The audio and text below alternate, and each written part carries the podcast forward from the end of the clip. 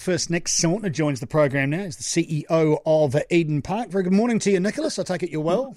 Good morning, Darcy, and thanks for your time. Yeah, so uh, you've had uh, quite a lot on your plate of recent times, trying to, I suppose, uh, reinvigorate Eden Park with a number of fantastic initiatives.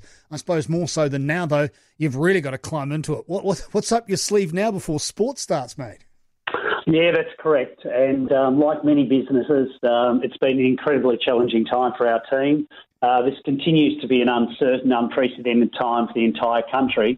And like all Kiwis, uh, we're sorely missing the crowds and the unbeatable atmosphere that live sport delivers uh, at Eden Park. Um, we understand the importance that the event industry in getting things right and uh, delivering an element of normality back uh, to all Kiwi households. Um, and what role Eden Park can play. So our team is focused uh, more than ever uh, on the importance of contributing to the economy and delivering events to the standard that we do um, to the local and broader community and enjoying um, what we all love, and that's uh, live rugby during this time. Well, it's not only the rugby, it's everything else you're attempting to do, Nick, and I know that there's been a situation where you've been trying to... Uh... get more concerts available um, in and around Eden Park. Is, with the change of the landscape, going to aid and abet this concept that you want to get more people to the park? Will it, will it help you guys? Well, Darcy, it's a good point you make, and uh, we are going through uh, the resource consent application process for concerts. Uh, we were delighted um, to receive ninety-four percent support of submissions, um, just under three thousand submissions in support for our concert consent.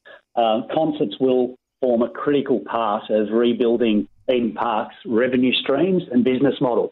And the termination of all match day activities has a direct correlation uh, to our revenue streams. So you can imagine our membership base, our corporate suites, our icon partners, our tourism initiatives, uh, our match day catering, and the three thousand jobs that have been lost on event days. So uh, it is going to be critical that uh, we rebuild our business model. Uh, the team is committed, and uh, I think uh, we will emerge stronger.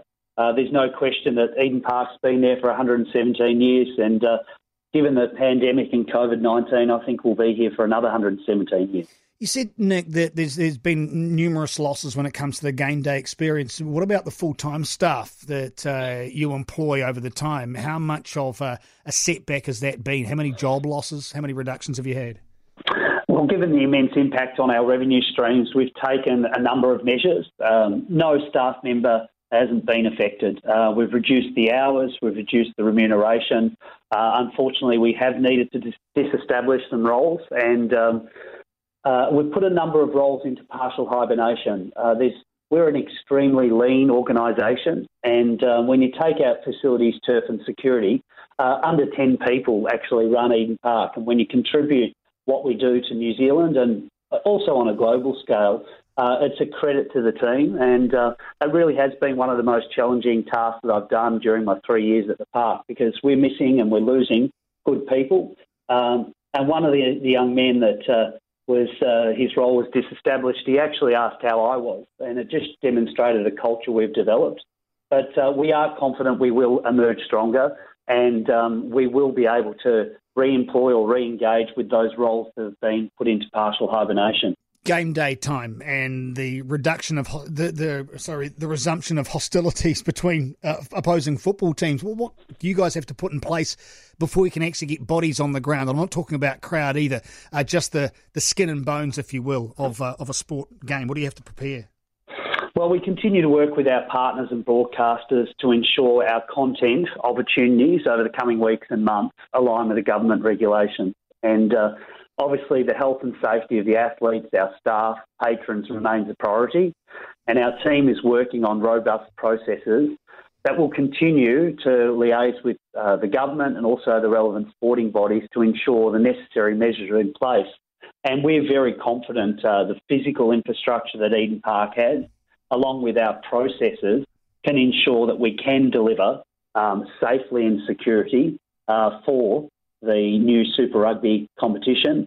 Uh, we are committed to working with the Blues and Auckland Rugby and New Zealand Rugby to host those fixtures, and our respective teams have already started planning the detail uh, and the operational model to comply with the government regulations, and we're confident um, throughout the competition that uh, we should be able to get people back into the stadium with social distancing, hygiene measures, screening, enhanced cleaning, sanitising stations, um, and also the level of biosecurity that Eden Park can deliver uh, with the state-of-the-art asset that we have.